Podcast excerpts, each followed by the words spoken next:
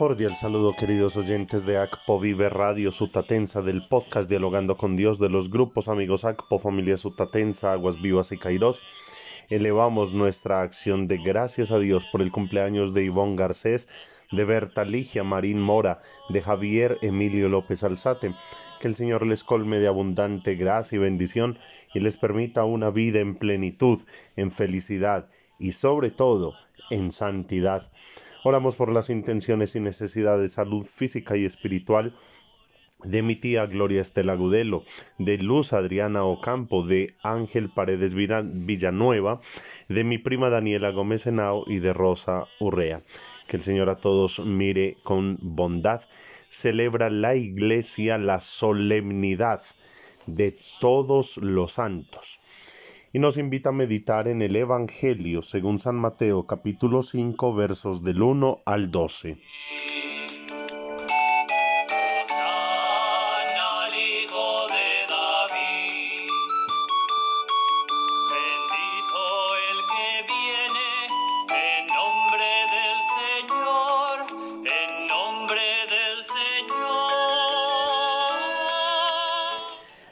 Al ver la multitud, Jesús subió a la montaña, se sentó y sus discípulos se le acercaron. Entonces tomó la palabra y comenzó a enseñarles diciendo, Dichosos los que tienen espíritu de pobres, porque el reino de los cielos es para ellos. Dichosos los que sufren, porque serán consolados. Dichosos los humildes, porque heredarán la tierra. Dichosos los que tienen hambre y sed de justicia, porque quedarán satisfechos. Dichosos los misericordiosos, porque obtendrán misericordia. Dichosos los limpios de corazón, porque verán a Dios. Dichosos los que trabajan por la paz, porque se llamarán hijos de Dios. Dichosos los perseguidos por practicar la justicia, porque el reino de los cielos es para ellos.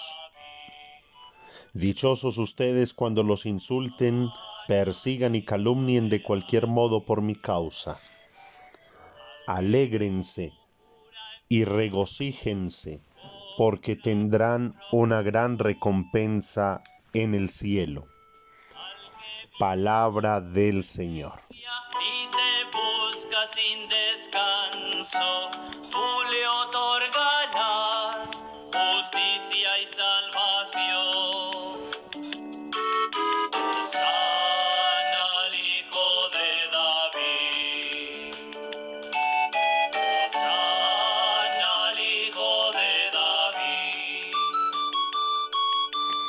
Queridos oyentes, en esta solemnidad de todos los santos, habría mucho por decir, muchas reflexiones por hacer, y hay un gran contenido teológico para comprender esta hermosa realidad de la iglesia. La iglesia que es una, una sola, en esos tres estados, la iglesia peregrina, que somos nosotros, la iglesia en purificación, que mañana vamos a celebrar a los fieles difuntos, y la iglesia triunfante, la iglesia celestial. Pues bien, solamente quiero como quedarme en un par de ideas muy sencillas que ojalá nos sirvan para nuestro crecimiento personal y espiritual.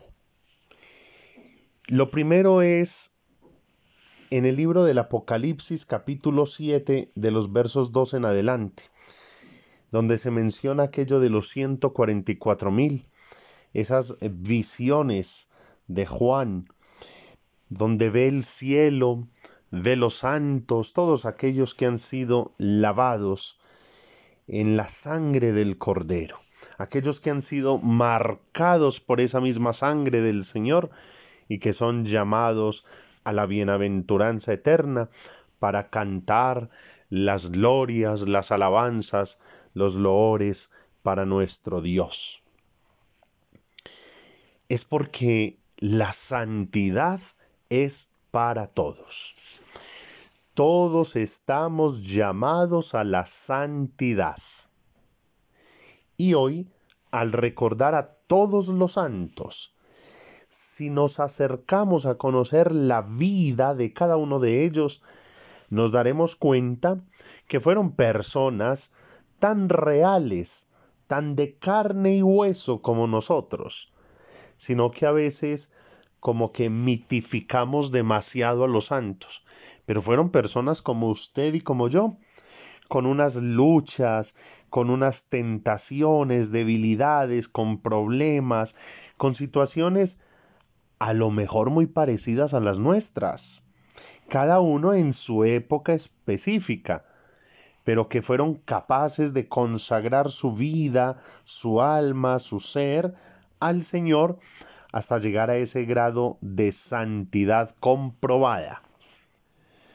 ¿Qué pasa? Todo el que entra al cielo es santo. Y la segunda lectura, que es de la primera carta de San Juan capítulo 3, versos del 1 al 3, nos dice que todos estamos llamados a participar de la gloria eterna, donde veremos a Dios cara a cara tal cual es. Por lo tanto, si la vida eterna o el cielo es contemplar a Dios tal cual es, nada manchado puede entrar al cielo. De ahí la necesidad del purgatorio. Ese, ese estado de limpieza y de purificación para prepararnos y poder contemplar a Dios tal cual es. Todos tenemos la esperanza puesta en el Señor. Y dice Juan, todo el que tiene esta esperanza puesta en Él se purifica para ser puro como Cristo. Por lo tanto, entrar al cielo, contemplar a Dios cara a cara es ser santo. Pero hay unos que por esas virtudes comprobadas, la iglesia los eleva al honor de los altares para ponerlos como ejemplo, como modelo y decirnos, miren que sí se puede vivir como Cristo nos pide que vivamos. Esa es la primera idea. Todos estamos llamados a la santidad. Segunda idea, y que me gustaría conectarlo con la celebración de mañana de los fieles difuntos. Miren, yo creo que mis seres queridos que han pasado a la eternidad son, fueron tan buenos que yo digo, ya están en el cielo, ya son unos santos. Pero no podemos caer en la tentación o en el error de que muere alguien y ya creemos, es un santo. Tenemos un angelito en el cielo. Ojo, no dejemos de orar por nuestros fieles difuntos. Por muy buenos que hayan sido, en últimas, esa historia de ese ser querido nuestro con Dios solo la conocen ellos. Para nosotros pudieron ser unos santos, pero no podemos dar por, por hecho de que ya son santos y que ya están en la eternidad frente a Dios. Es decir, por la bondad de Dios, sí, ya, pero quizás estén en el purgatorio y necesiten de nuestras oraciones. No dejemos de orar por ellos, para que lleguen a esa plenitud de la santidad en la presencia de Dios a la cual todos nosotros estamos llamados. Entonces, segunda enseñanza es, no dejemos de orar por nuestros fieles difuntos para que también lleguen a la plenitud de la santidad. Tercera cuestión o enseñanza es, los santos no hacen milagros.